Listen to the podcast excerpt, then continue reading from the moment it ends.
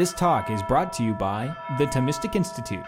For more talks like this, visit us at ThomisticInstitute.org.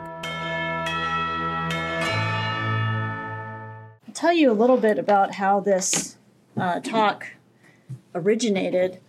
Um, I have another TI talk called um, Can a Feminist Be Pro Life? And after giving that talk a few times, I realized that really for the discussion to be productive, we actually really ought to be starting further back. Right? And so, um, and, and just talking about the issues that are at stake in abortion itself. Um, and so I'm, I'm sure many of you uh, have had discussions about abortion, and having had them, um, regardless of your, your viewpoint, I think you probably know what a difficult topic it is, especially if you're talking with someone who disagrees with you. Um, and given the, the strength of the emotions that come into play and the depth of the disagreement, it can seem, and has seemed to many, that any rational discussion of abortion is just impossible, right? That, that we just have a fundamental, intractable disagreement. And I don't know if that's true or not. But I do think that that philosophy is very helpful when it comes to talking about things like abortion because especially when emotions run high it can get it can help to get clear on what the questions are and philosophers on both sides of abortion on the of the abortion debate however vehemently they disagree about the answers are at least in agreement about the questions that are at stake and I think that's really interesting, right? That there, there actually is a lot of in, uh, agreement about what questions we would have to solve. And so, my goal tonight is not to change anyone's mind um, about abortion, but to just explain what, philosophically speaking, is disputed when people dispute the morality of abortion, and to explain why different philosophers give very different answers to those questions. And I think that's important knowledge to have. It's not just that such knowledge helps one better understand one's own view, but it can help us better understand the views of those we disagree with. And the better we understand each other, the greater the chance of civil conversation. So, what I'm going to do here tonight is I'm just going to motivate and describe the two big philosophical questions that philosophers agree are at the heart of debates about abortion. And I'm going to explain why some philosophers answer those questions one way and some philosophers uh, disagree. Okay, so I've been talk I've been uh, teaching abortion in the classroom ever since 2004, when in my first class, after finishing a dissertation on Thomas Aquinas and the infused virtues, I was assigned to teach contemporary moral issues. Right, and I, I suddenly had to get up to speed on a lot of things that I didn't really know that much about. But when I teach abortion, I always ask students to, to do a thought experiment, right? I say, pretend you don't have a view, right? Pretend you haven't, almost everybody has views, but pretend you don't, right? Pretend you haven't figured out what you think about abortion. Um, and you're trying to determine whether it would be acceptable in a given instance. What would you want to know? And in 18 years of asking this question, I always get the same answers, right? And they, they kind of fall into two groups, uh, one of which has to do with the fetus, one of which has to do with the woman. Okay, so th- what are the questions do people say they would want to know about the fetus? Right? People say that they would want to know facts about fetal development. Right? At what point um, does the fetal uh, can the fetus feel pain? What point does it develop traditionally human features? What point can it survive outside the womb? Others say that they would want to know details about the child itself, right? Does the child suffer from some kind of disease or disability? Is the child, uh, and a great many, and this is my absolute favorite answer because I find it so confusing, is people say they would want to know whether or not the developing fetus is a life, right? And all of these questions I think are a little bit confusing, but I'm going to argue that they have the same philosophical question at heart to the extent it makes sense to ask them. Okay? Start with Is the fetus a life? The problem with this question is that it's not clear what we're asking. Right? The developing fetus is certainly alive. It is a highly organized, organic, living being. It's a member of the species Homo sapien. But these facts are not really in dispute. Right? So when students say that the question at stake in debates about abortion is the question of whether or not the fetus is a life, they must mean something more. But when but when I ask, what do you mean by that? People often find hard, themselves hard pressed to articulate what the more that they mean is. And it's likewise unclear how information about the developing fetus's ability to feel pain or its physical features could help resolve questions about the morality of killing it. Animals feel pain. Most of us feel no qualms about the fact that they are regularly killed and eaten. Some human beings, on the other hand, never develop the ability to feel pain, and no one argues that this fact legitimizes killing them. The fetus's physical resemblance to a mature adult is similarly unhelpful. A thing does not automatically possess the same value as a mature human merely because it resembles a mature human. If that were the case, we would have to treat statues in wax museums a lot differently than we do. And similarly, um, it, lack of resemblance isn't indication of a lack of value, right? It wouldn't become moral to kill somebody merely because that person no longer resembled a human being.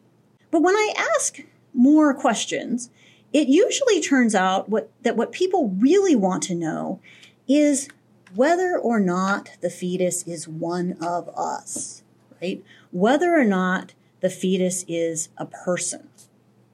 Um, does it have the same moral value as a mature adult? When opponents of abortion claim that the fetus is a life, or point out that it can feel pain at 20 weeks, or that it has distinct, well defined toes at 10 weeks gestation, what they usually turn out to be trying, however inarticulately, to say is that fetuses are in some important way the same as the rest of us, and hence just as morally valuable. And when supporters of abortion say that the fetus is just a clump of cells or not a life, they usually turn out, however inarticulately, to be making the opposite claim that fetuses are importantly different from the rest of us. And because of that difference, not as morally valuable. So, without belaboring the point, it is clear that a similar intuition must undergird the notion that it is or is not acceptable to abort a fetus because it is disabled or unwanted. If we don't think such considerations would justify the killing of, say, a toddler, but do think such considerations justify the killing of a fetus, then the implication is that the fetus is not yet one of us. So, this question, which I refer to as the question of personhood, is one important prong of, um, of the philosophical debate surrounding abortion. But other answers to my what would you want to know question focus on something different. Right? They focus on the woman who bears the child. Some say they would want to know whether the child was the, was the result of rape or incest, whether the woman wants to carry the child, and whether carrying the child will adversely affect the woman's health. And these focus not on the moral value of the fetus itself, but on the burden pregnancy places on the mother. Consider, for instance, the very common argument that abortion is justifiable in cases of rape or incest. No one who makes this claim, or no one that I am aware of, intends to claim that the evils committed by a parent make the fetus itself less morally valuable, right? That a fetus that would otherwise be owed the same consideration as anyone else is somehow forfeited its rights because of its father's depravity. Far to the contrary, the fetus's value doesn't seem to enter into such arguments at all. The claim seems rather to be that carrying her attacker's child is a burden no woman should be required to bear. And similarly for the other considerations listed here. Arguments like these are somehow sometimes referred to as the feminist argument for abortion, and for good reason, because they are focused on the question of what can or cannot be justly required of women. Okay, but I want to make an important preliminary point right? There's there's two questions, right? So I've, I've defined two questions: personhood, bodily rights. Okay, um, it's absolutely vitally important to know that the question of personhood and the question of bodily bodily rights are totally distinct from each other, right? They're different and independent philosophical questions. You can um, your view on personhood doesn't doesn't um, and needn't um, entail certain views about bodily rights and vice versa. And you might support abortion if you support abortion for either reason. Okay, I, find, I find this super interesting, right? Because Mary Anne Warren, right, one of the most prominent, um, well known, widely anthologized supporters of abortion, is, is very um, adamant that if we could establish the personhood of the fetus, abortion would be wrong. Right? She says you don't get you, you can't kill someone merely because they're trespassing on your property. Right? If you could show me, she says, that the fetus is a person, I would be against abortion. She's very clear about that, right? Um, but Judith Jarvis Thomson, right, another very famous, widely anthologized proponent of abortion, says the opposite thing, right? Judith Jarvis Thomson says, well, look, even if the fetus isn't a person at conception, it becomes one very quickly afterwards, long before birth. And she says, I don't care. She says, you, I will accept for the sake of argument that the fetus is a person and has every bit as much of a right to be alive as you or me. And it's still okay. Um, because the woman's right trumps whatever value the fetus has. And I'll explain that argument as I go along. But the, the point I want to emphasize here is that support for abortion is not like a uniform thing, right? Your reasons can be very different.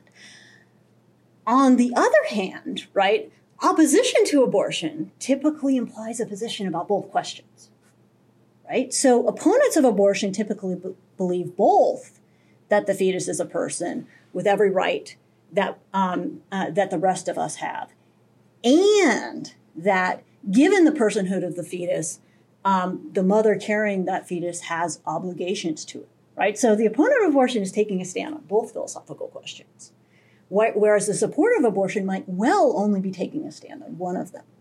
Okay, so in what follows, I'm going to examine each of those philosophical questions in turn.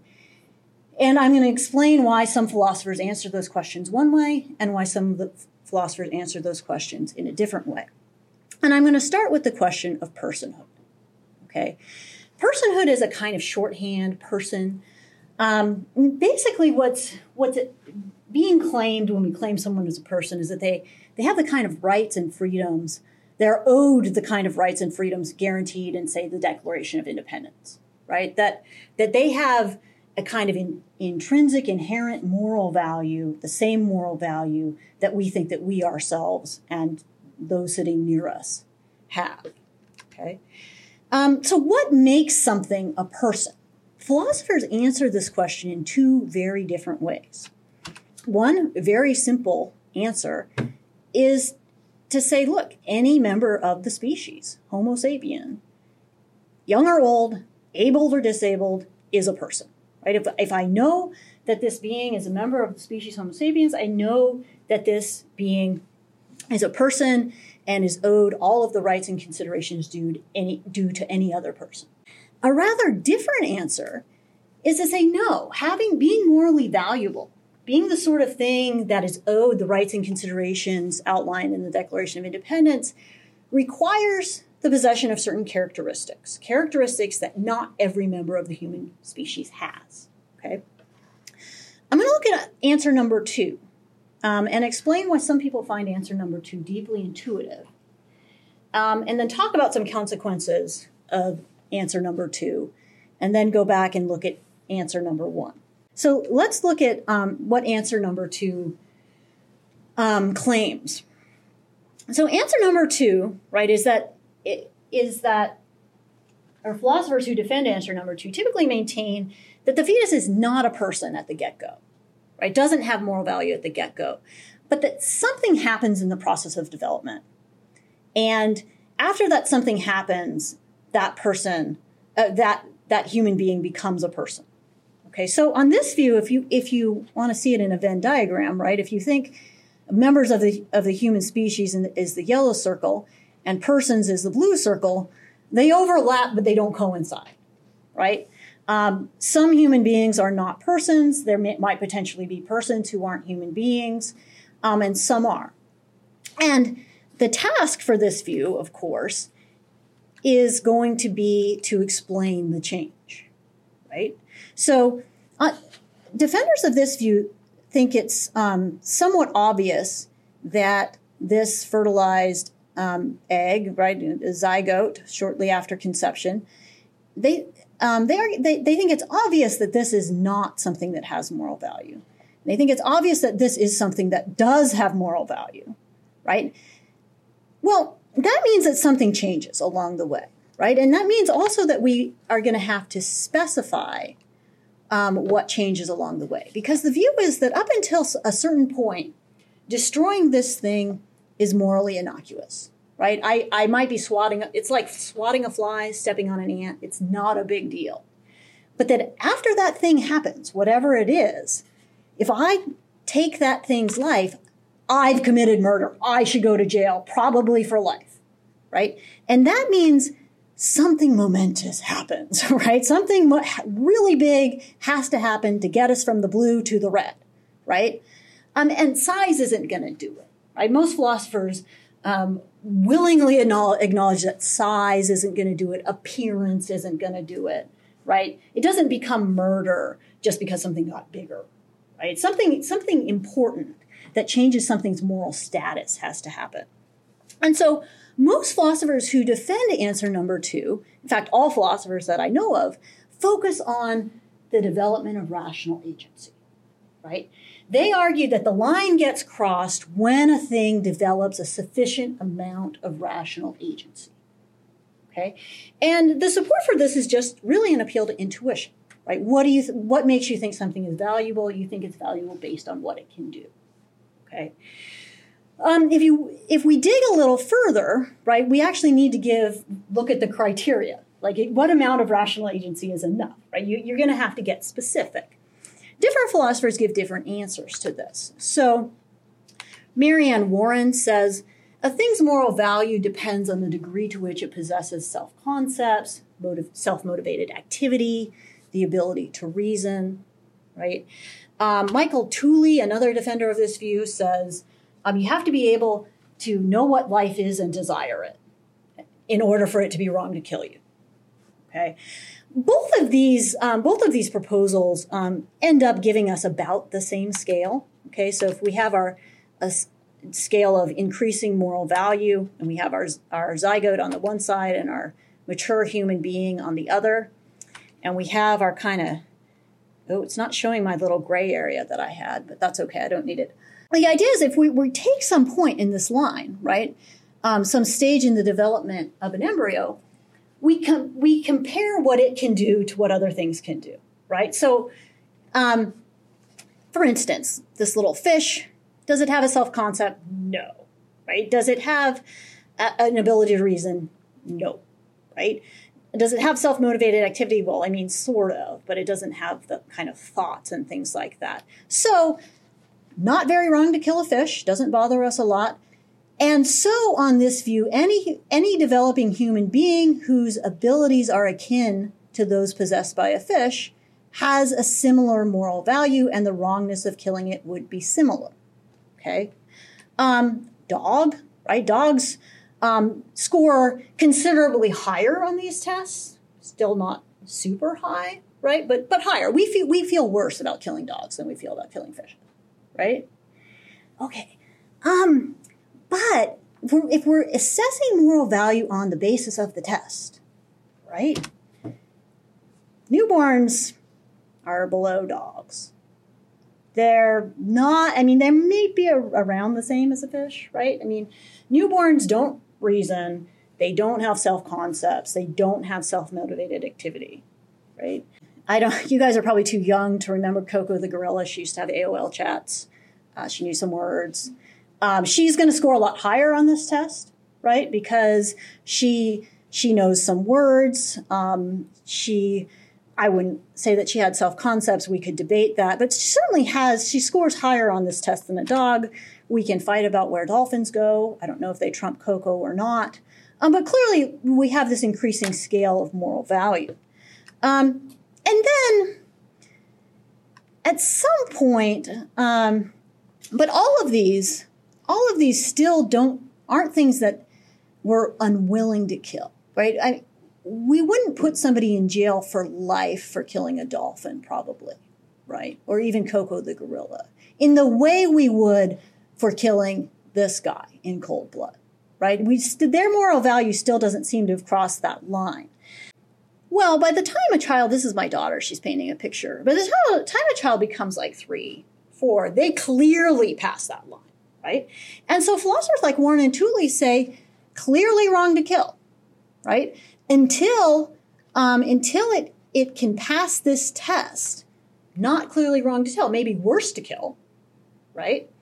But not not clearly wrong to kill. And this is why Mary Anne Warren says that a woman who has an abortion to avoid having to postpone a trip to Europe should feel no qualms, even if she's in her eighth or ninth month. She doesn't think she, she doesn't think you're doing anything different than flushing a goldfish down the toilet.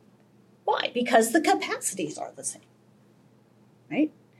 Um, and and um, Warren and Tooley and others who hold this view think that think that um, the, the the reason for this is kind of obvious, right? Because we we we do assess value on the basis of rationality.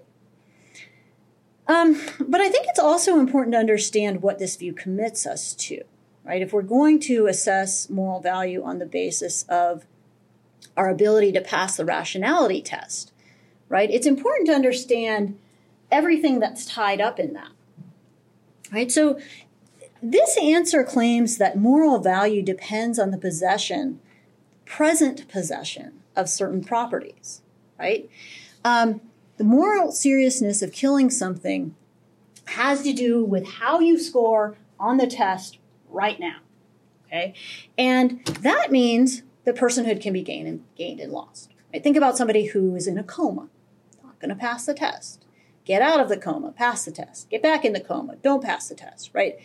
the very young, right? I mean, many, it wasn't a fetus in that picture that had the same value as the fish, right? It was a newborn, right? The, the very young, many of those who are elderly, the severely mentally disabled, will not qualify as people on this view, right? And a very smart computer might someday qualify as a person. And it's important to notice that on this view of personhood, you get the result that the fetus is not a person. But there's no way of getting that result without also looping in the elderly, the severely mentally disabled, the very young. You can't you can't just get the fetus in. You got to get everybody else in too, right? Because anything that scores poorly on that test is going to be okay to kill. Right? Some philosophers who defend this view think it's a problem. Some don't. Right? Mary Anne Warren uh, tries to get out of it, Tooley says, yeah, our moral intuitions are just screwed up, right? We shouldn't feel bad about killing newborns. They can't think, right? We shouldn't, maybe by the time you get a year or something like that. But the, those, so that's a, that's a necessary consequence of answer number two, okay? All right. So let's now flip and look at answer at a different answer, right? At a different account of personhood. And this is the view that rationality is going to be what I call normative. Michael Gorman, who was here a few weeks ago, he actually wrote a paper about this. His example is, is a woodpecker. I'm going to use um, the example of, of a dog. Uh, well, of yeah, of, of dogs. Uh, so you look at that animal in the picture, right? That animal um, has three legs. Is it a dog? You think I'm stupid for asking whether it's a dog? I mean, it, it, like, why would I even ask whether it's a dog? Well, look, dogs are supposed to have four legs, right? If I asked you what a dog was, four legs would probably enter, figure prominently in your answer, right? The having of four legs. It would be, it would be up there. That does not have four legs. And this is where people get annoyed with philosophers, right? Because you say, yeah, okay, uh, it, it doesn't have four legs, but it should have four legs. It would have four legs, right? Something went wrong, right? Um, but it ought to have four legs. And it, if it, if if dogs, if something counts as a dog simply because it ought to have four legs, then that's clearly a dog, right? And in philosophical speak, we call having four legs a norm for being a dog, right? It's a norm. It's something that ought to be true of dogs, just like having a certain number of teeth ought to be true of human beings. Most of us don't, right? But there are certain there are certain character, characteristics that are normative, right?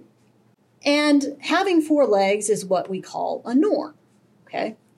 Now, if you understand rationality to be normative and importantly related to moral value, you get a very different answer than you get if you take rationality to be something you have to possess right now to have moral value. Right? Because answer number one says that a person is a being for whom rationality is normative.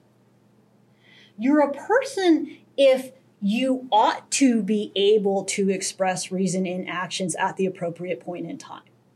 Not, not if you can, right? But if you ought to be able to. Um, and so, on this view, anything that ought to be able to exist rationality will have moral value. And so, if we put the same point differently, assessments of value on the, the normativity view, right? Assessments of value are based on the kind of thing you are, not on what you can do. Right? So if you take that account of moral value, you got the fish, you've got the newborn, you just can't even compare them, right? Because they're just completely different kinds of things, right? And they, and they're subject to completely different norms, right? There's just not we can't I can't say anything about the value of the human being by pointing out that it can only do the things guppies do right now. It's just not relevant because the the infant rationality is normative for the infant in the way in a in a way that rationality is not normative for a fish. Okay?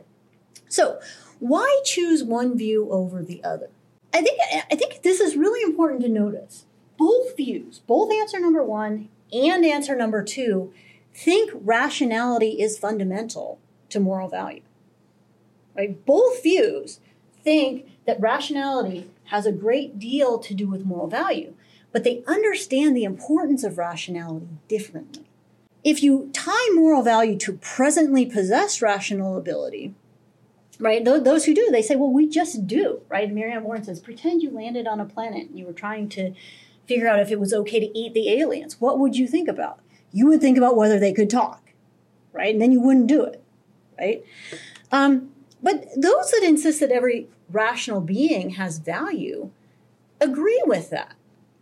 But they simply maintain that our intuitions about a thing's value stem from the kind of thing something is and not from what it can do right now. Right? So if you think of the space ex- explorer example, yeah, if I traveled to another planet and I found out that this alien could talk and build space shuttles and cars, I I wouldn't need it, right? I probably would think it was wrong. But if I found something that failed the test and then realized it was a baby version of something that could do all of those things, I would probably still feel bad about eating it, right? Um, and most of us would feel worse about killing a dolphin than we would an ant. But we would still probably also feel worse about killing a baby dolphin than we would an ant, right? Even if the baby dolphin couldn't pass the test, right? Um, so both sides are appealing to intuitions the difference is um, how deep the intuition goes, right? Is, is our intuition about value based on kind, or is it based on presently possessed capacity? Okay, so now in order to move along, I'm going to turn to the other big question in the abortion debate, which is the question of bodily rights, the question of what I owe other people. This, this question is in somehow in some respects more pressing than the personhood question, because I think most people recognize that personhood is really thorny and difficult, right? And I think most philosophers, uh, well, many philosophers realize that personhood, uh, membership in our in our species, um, either has to begin very early, right, or it has to uh, begin not until right if you're Michael Tooley or Mary Anne Warren, long after birth, right? So you either have to like loop in infanticide and all kinds of other stuff, or you have to go with answer number one. Okay. But some philosophers, most famously Judith Jarvis Thomson, say, look, personhood is irrelevant. What what's relevant um, is whether your rights are being imposed on, right? Do I owe something? Um, do I owe it to somebody else to save their life, even if it's going to greatly inconvenience me, right? And again, you get two very different answers. Some people, answer number one says, yeah, we are sometimes obliged to make sacrifices, even very significant ones for others, whether we signed up for them or not. Right? That's that's one answer. Um, another very different answer is that I don't have obligations to others that I didn't sign up for, particularly where my body is concerned.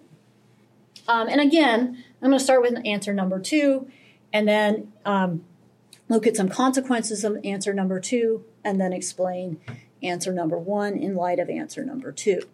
Tom, Judith Jarvis Thomson has a very famous thought experiment, um, the example of the violinist. And the example goes like this, right? You wake up and you find out that while you slept, the Society of Music Lovers kidnapped you, hooked you up to a famous unconscious violinist. Violinist is innocent, had nothing to do with it. Um, and the violinist happens to have this rare disease that only your blood can cure. So you have to be hooked up as a kind of human dialysis machine to the violinist for nine months. Um, then he'll be then he'll recover. If you disconnect yourself before then, he will die. Okay, and Thomson it says it says, are you obliged to remain hooked up? Can you unplug yourself and walk away? And she thinks it's obvious that you can unplug yourself and walk away, and consequently that you're um, that it's legitimate for you to do um, similar things in analogous situations.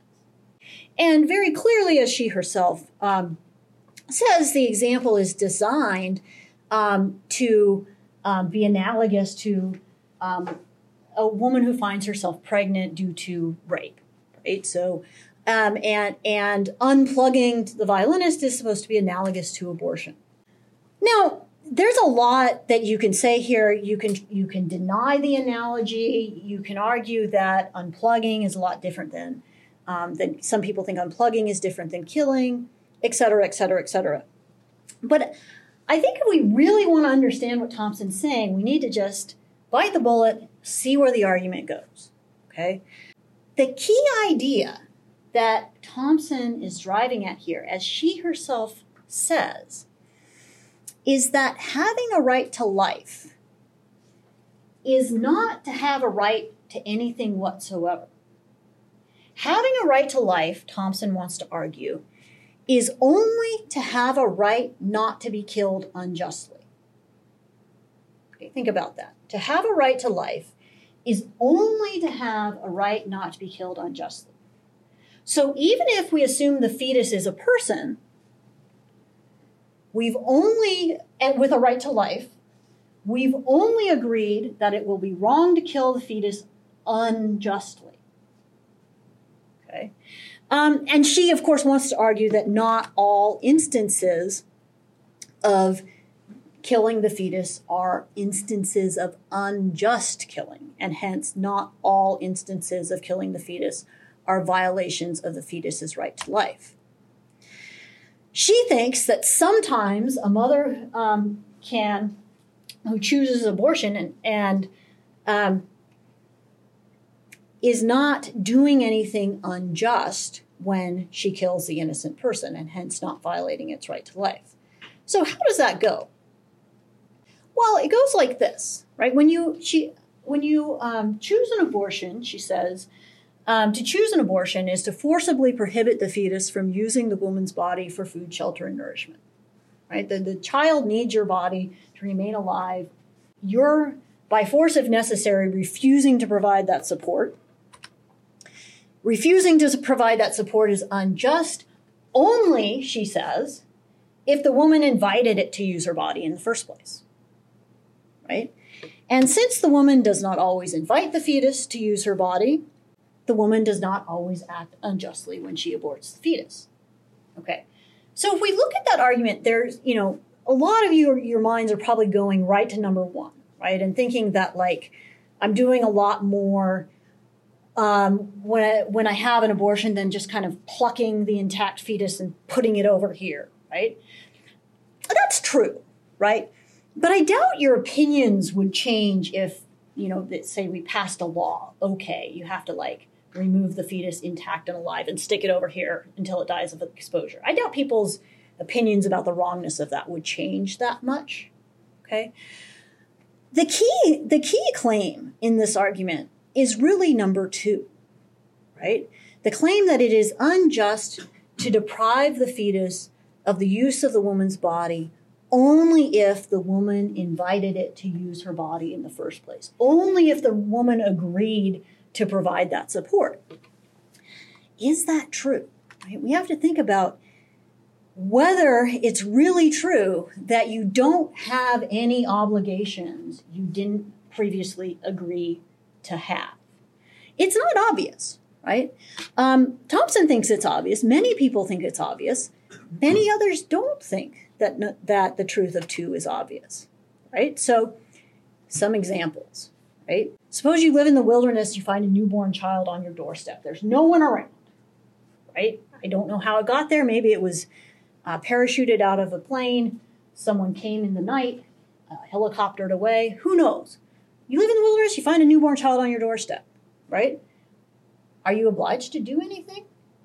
Can you just hmm, step over it, right? Go on about your day, come back, step over it again, wait until it dies. Like, is it is it okay to do that?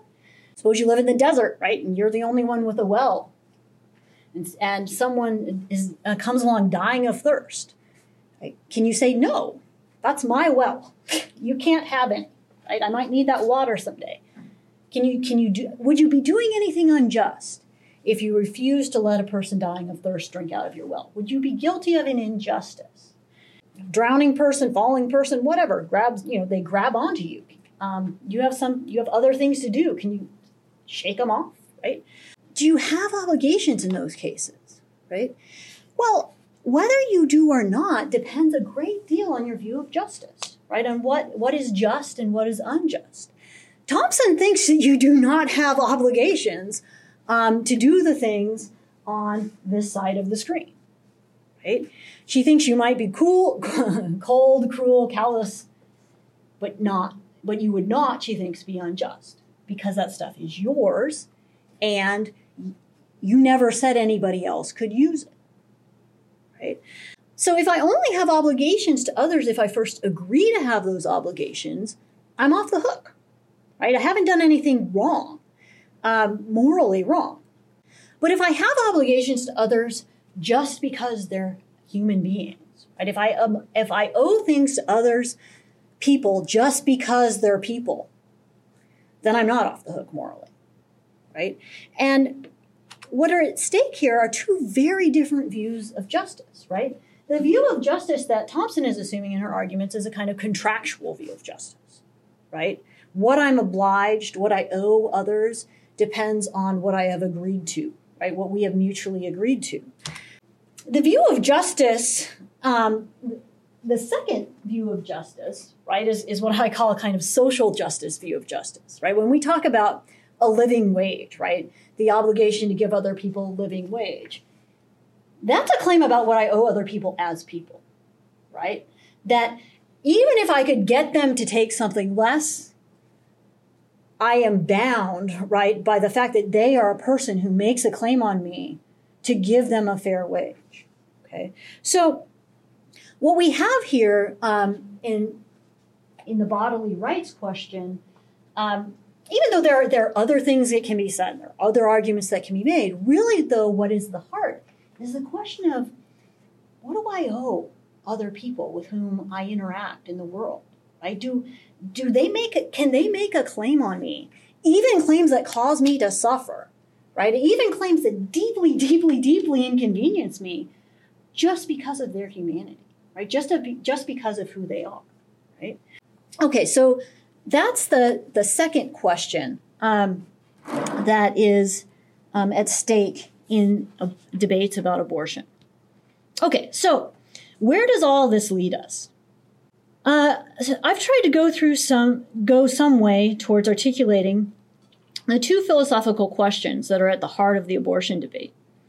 The question of what makes something a person on the one hand, and the question of whether someone can be asked to accept a burden she does not want on the other. And I've tried to explain why different philosophers answer these questions in dramatically different ways. Some philosophers advocate access to abortion because they do not think the fetus has significant moral value. Others, because they think a woman's right not to be burdened outweighs any value the fetus has, even if the fetus's life is assumed to be as valuable as ours. But as, as should be clear from what I've said above, to oppose abortion is to commit oneself to a, subs- to a significantly more substantial view, namely that the fetus has the same moral value as a mature adult, simply in being in virtue of being the kind of thing that it is, and that one has obligations to persons simply because they are persons, even when it causes considerable inconvenience to oneself. These are certainly not the only arguments about abortion that can be given or have been given. But I think it is fair to say that the summary I have offered is a, is a fair account of the most commonly given arguments. So, how is any of this helpful? Well, I think it can be helpful in two ways. First, the analysis we have engaged in here indicates that there are serious and important questions at the heart of the abortion debate. Opposition to abortion does not come down to, say, blind religious adherence to religious doctrine, and support of it does not stem from, say, ignorance of basic biology. There are difficult and profoundly important questions at the heart of the abortion debate, questions which both sides need to take seriously. Second, and equally important, I think that the analysis here can help us to take a hard look at our own opinions. We too often and too easily assume that we have a firm foundation for the things we believe. But it can be worthwhile and productive to subject those beliefs to philosophical, to philosophical scrutiny. Perhaps it won't immediately change our minds or anyone else's, but it might do something to make that change possible. Thank you.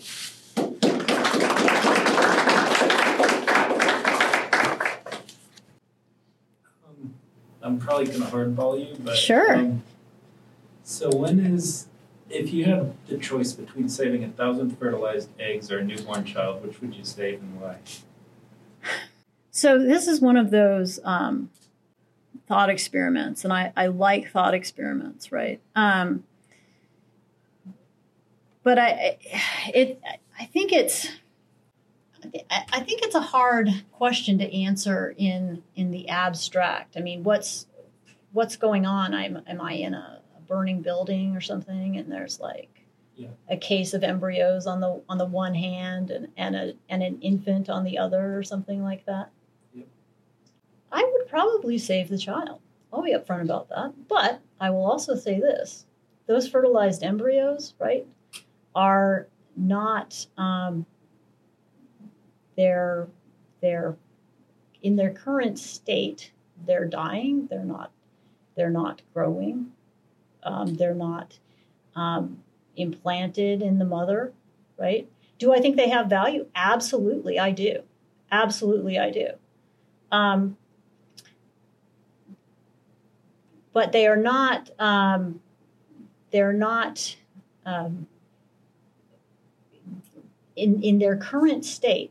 They are dying, right? And they they have shelf lives. They expire, right? And so I haven't saved them if I pull that box out of the burning building, right? I and do, I would have to like pull the box out of the burning building, go find a million women, implant them. So, right, I, I would have to do a lot more than that. Whereas I can very easily save the life of this child. And if you could, if you did know that they were going to get implanted, if you saved them, would your answer change? So now I'm gonna, what am I gonna do? Am I gonna like go round up a, a, a million women and implant like a million babies? What's that? Let's say they're already on the list. On, on a list to get implanted? Yep. Again, you have a. Um, I don't know how much you know about uh, IVF, but you know that the the chances of those t- of that um, happening successfully are, are very very small, right? Yeah, I've done quite a bit of study on IVF. Yeah. Yeah, I sure. actually agree with you. I'm just playing devil's advocate. I want to destroy. No, I mean no, I mean it's it's um. That's why I'm getting into character. oh, nice. I, I, I noticed. I, I like the dramatic. I like the dramatic reveal. Right. Um. Yeah. No. Um. I I would save the child. I don't think that there is an incompatibility with me saying that I would save the child, um, and anything that I've said here.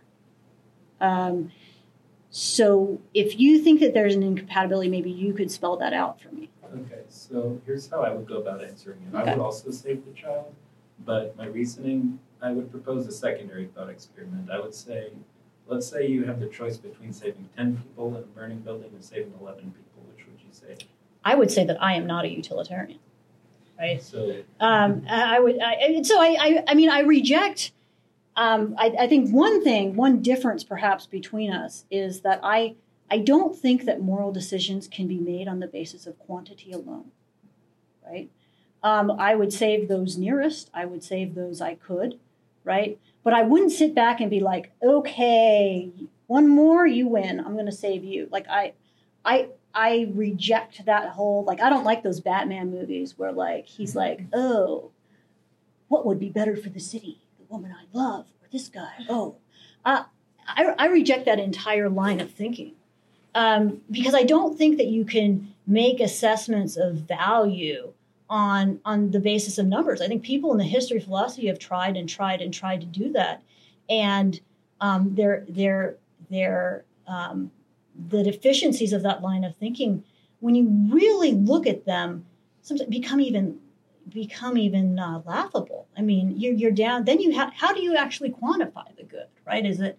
Um, then I have to like look not at the ten versus eleven, but I have to actually like, how much did you give to the poor last year, each of you? Right? Am I really uh, benefiting the greater good by saving the greater number? Shouldn't I also think about whether this is a nicer person and how much he contributed to society. And then shouldn't I look at like how much the income they make or like how not how well they're going to raise their children?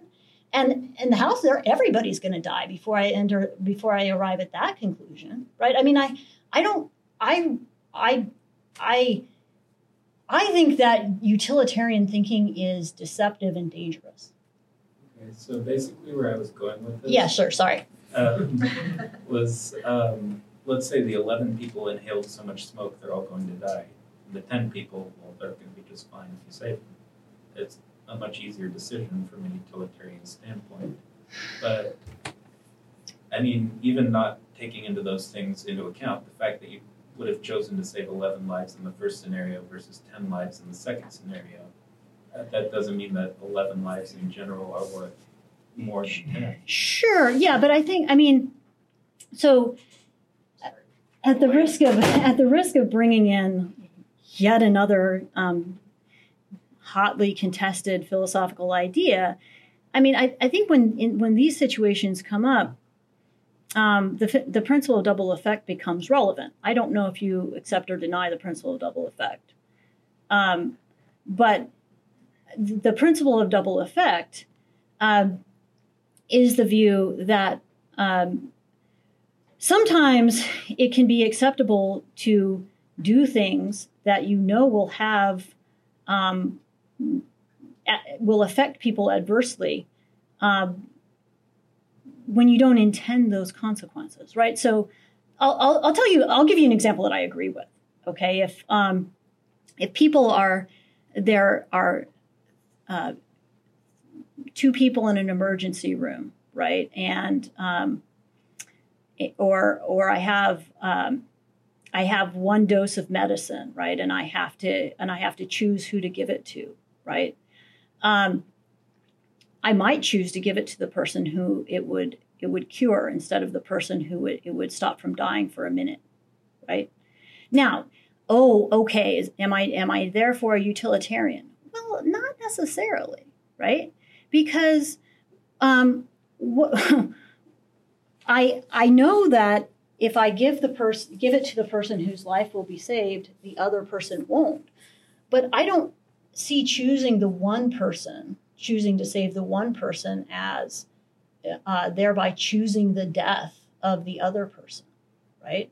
I, I choose to help the person I can help, um, and I and I choose to to um, do the most good I can. But that doesn't mean I'm deciding to kill the other person or something like that. So I, yeah, I agree, right? Um, sometimes you do have to make decisions, and sometimes a factor in in those decisions will be um, where you can do the most good.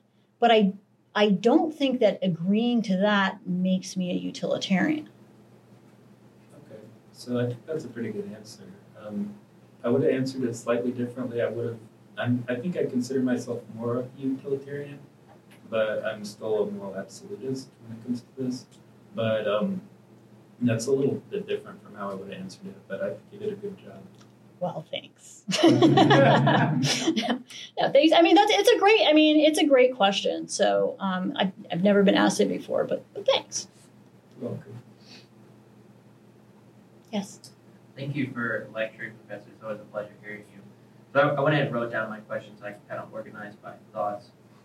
So going back to our, our mutual friend St. Thomas, he talks about in question 118 of the Prima Pars, he builds his idea of ensoulment, this idea that the soul, once infused into the body, has a progression. Typically, I think he estimates over 60 to 120 days from a vegetative soul to an animalistic soul, then to a fully rational soul. Um, and for a while, different philosophers in the past said that, okay, if the fully rational soul is, is uh, developed at a much later date, then abortion could be morally licit. And eventually this was condemned by Pope Alexander VIII. Um, however, I've kind of been wafting back and forth on not the licitness of abortion that I'm firmly, firmly against, but on does the ensoulment view have any merit to it? Yeah. Sure. And so I have kind of a two-sided question. Um, one, what is your, your personal thoughts on ensoulment? But then two, if a theologian was to hold on to the ensoulment view and also hold that abortion is morally uh, or is immoral, would this be due to your normative claim? Uh, okay, good. Great. So, um, really good question. Um, so, he's what he, what he's talking about, of course, is the, the what's known as the theory of delayed hominization, right? And what what's at stake in what what's at root what the the principle that motivates the claim, right, is a principle that says that a form can only inhere in fitting matter, right? And the claim would be that a ration that there is not matter fit to receive the form of a rational soul until that that matter is significantly sophisticated um, to um, to receive the form. So it's not that it's not the case that like you would actually have have to be able to think, right? But that but that the body would have to be sufficiently developed. Um, now, just to, to give a, a, bit of context to, or kind of a, a bit of uh, additional or information, um, yeah. So Aquinas held views about delayed hominization. Many, um, many, many others, including priests, uh, Father Wallace, um, thought that the theory of delayed hominization was true. The, the except, and you're right, except thinking that delayed hominization is true does not automatically mean you therefore accept abortion, right? Well, why not? Um, because, right on on the Catholic view, you don't interfere with with life, right? I mean, you you don't interfere with the with the creation of life. So it wouldn't be um, if if you think a, de- a delayed hominization is true, that um, prior to 40 days wouldn't have a rational soul. Doesn't, right? It has the, the pre stage of the rational soul, right? Um, so it is not a, a, um, a being of a rational nature yet, right? Um, but it is, um, it is on its way to becoming a being with a rational nature and will if all goes right. Um, so it's not, it's not quite based on kind, right? Because on the delayed hominization view, there actually is a, a kind of change in kind. Um, but it would still be wrong to interfere with it because it's wrong to interfere with the generation of, of life. Okay. Um, and I mean, so that I think that's the account that, that some people would give. Now, if you're gonna if you're to evaluate this claim, I think that you have to kind of back up and say, wait, why? Right? Like you can you can agree that forms have to adhere in fitting matter and still not think that the fitting that the that the child has to develop to the point that the there's a cerebral cortex before the matter is fitting to receive the form of it right? That doesn't make much sense right? I mean the the in um they've the fertilized egg right? When when the sperm fertilizes the egg and it divides in two that is already becoming right the the, the information of everything a rational human being will have is already there scientists have have done studies where they've not that I approve of this, right? Um, but scientists have done studies where they where they um, dye one cell blue and one cell pink, and all of the pink cells go on and form the placenta, and the blue cell goes on and forms the the fetus. Right? It's very sophisticated from a, right from the get go. All that information is there, and so it's not clear to me why you can't say that that that that the the matter is from the very moment of conception suited to receive the form of, of rational nature. It, it takes right because it's not it's not like you never have matter just sitting around. It's not like you have the statue of the person and then you the soul like gets dropped in. The soul makes the matter what it is, right? And so I this is it's a view of Aquinas that's a view that comes from a view of Aristotle's and I don't really understand why either one of them thought it was so important, if that's any answer. Um, yes. All right. So I, I, I do want to follow up on, on Nick's question because if we follow this train of thought, we make the distinction between something bad and versus something evil? Where pre-rational soul, it can still be bad, but it's not necessarily evil. Whereas once it's rational, it's evil. I mean, I'm always against abortion, you know, at, at every stage, but isn't that the danger of it? That if, if, if you do have this process, why can't we just say Aquinas I, that's what I was saying. Oh, oh, oh okay. Sorry. Sorry. that's that's what I, I, mean. I was saying Aquinas thinks that there has to be um, the matter has to be fitting to receive the form, right? And I was saying that the moment of fertilization, the matter is fitting to receive the form. That I I disagree with Aquinas. I just think he was wrong. Yeah. So, um, statistically yeah. speaking, countries that have banned abortion have higher maternal death rates. Uh-huh. States within the U.S. that have banned it have a higher rate of maternal death. Mm-hmm. And um, statistically speaking, abortion is safer than childbirth for the mother. How would you rationalize banning it? So, I think that the first point. So I, I'm not gonna argue with you on, the claims you just made, but um, I that's not to say I agree with them, right? Especially about harms of abortion and things like that, right? Um, um, but with that um, with that preliminary, I do think that it is very important to distinguish the philosophical question from the social question, right? So you can vehemently, vehemently, vehemently oppose abortion and not have one view of what the answer is, right? So just because I um, oppose abortion doesn't necessarily mean that I think that um,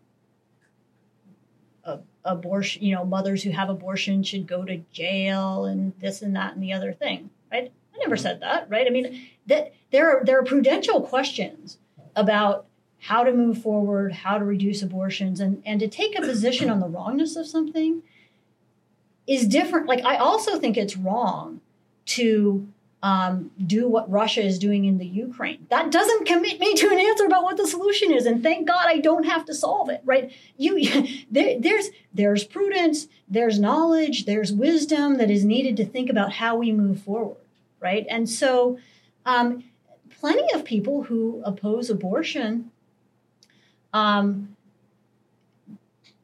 think that that um, decisions should just go back to individual states, right? Um, that, that Roe was a bad decision. Roe, well, I think um, Roe was a bad decision. But thinking that Roe was a bad decision doesn't mean that you automatically support a constitutional amendment to do that. Blah blah. Right? There's there's many a slip between cup and lip. Right? I mean, you can admit that there is a moral absolute, and and if you're an honest person and honest about your own insight into solving the world's problems, you can say, I don't know how the right way to move forward is, and we need to be careful, and we need to be compassionate, and we need to act, right? I mean, so um, even if I thought that abortion was safer for women than childbirth, which I vehemently do not, right? Um, that doesn't mean that I'm um, going to impose martial law on the United States and yada, yada, yada. Okay. Uh, to address those claims, um, that's technically true that it, it that it is that maternal death rates are higher in those countries, but technically those countries that have banned abortion in Africa, Central America, the Middle East, South America tend to have poor access to drinking water. So these factors account for a higher maternal death rate. As for cases within the U.S., statistically, southern states are among the poorest states with the least access to good health care. So these account for the higher number of maternal death rates, which coincide with or are independent of yeah, and I mean, I'm just saying that numbers are numbers. Lots of stuff. There, there's lots of there are lots of things that go into those numbers. You know, um, and um, so, and I'm I'm not a social scientist. I don't have those numbers at hand, and I'm also a philosopher, which means that I think things that can be wrong and, and remain wrong even if you make the case that the consequences of doing them are a lot better. Like that doesn't make the thing right to do. Um, and and so um, I know it it sounds like an ivory tower kind of answer, but but um, if you if you were to convince me that um, women are better off for having abortions than having children, then I would say, well, we need to figure out how to how to change that. But you wouldn't change my position on the on the morality of abortion.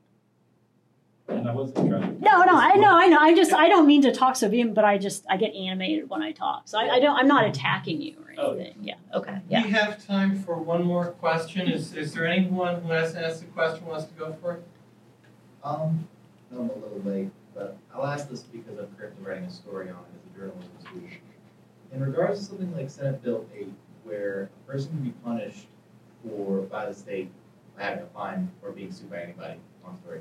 But essentially, is if we assume that abortion is morally wrong, is it morally wrong on part of anyone who enabled that abortion? Like say the doctor performed it, or say somebody who drove them there? I think so. I, I wouldn't drive someone to have an abortion.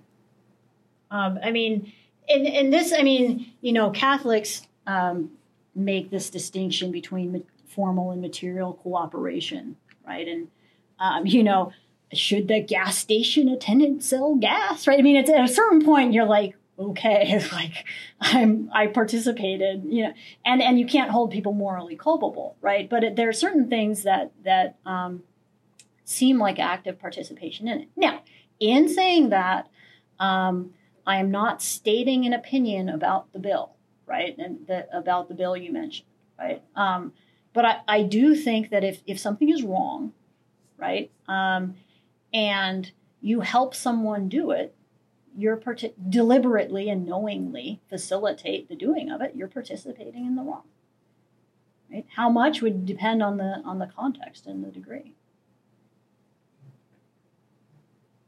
Right.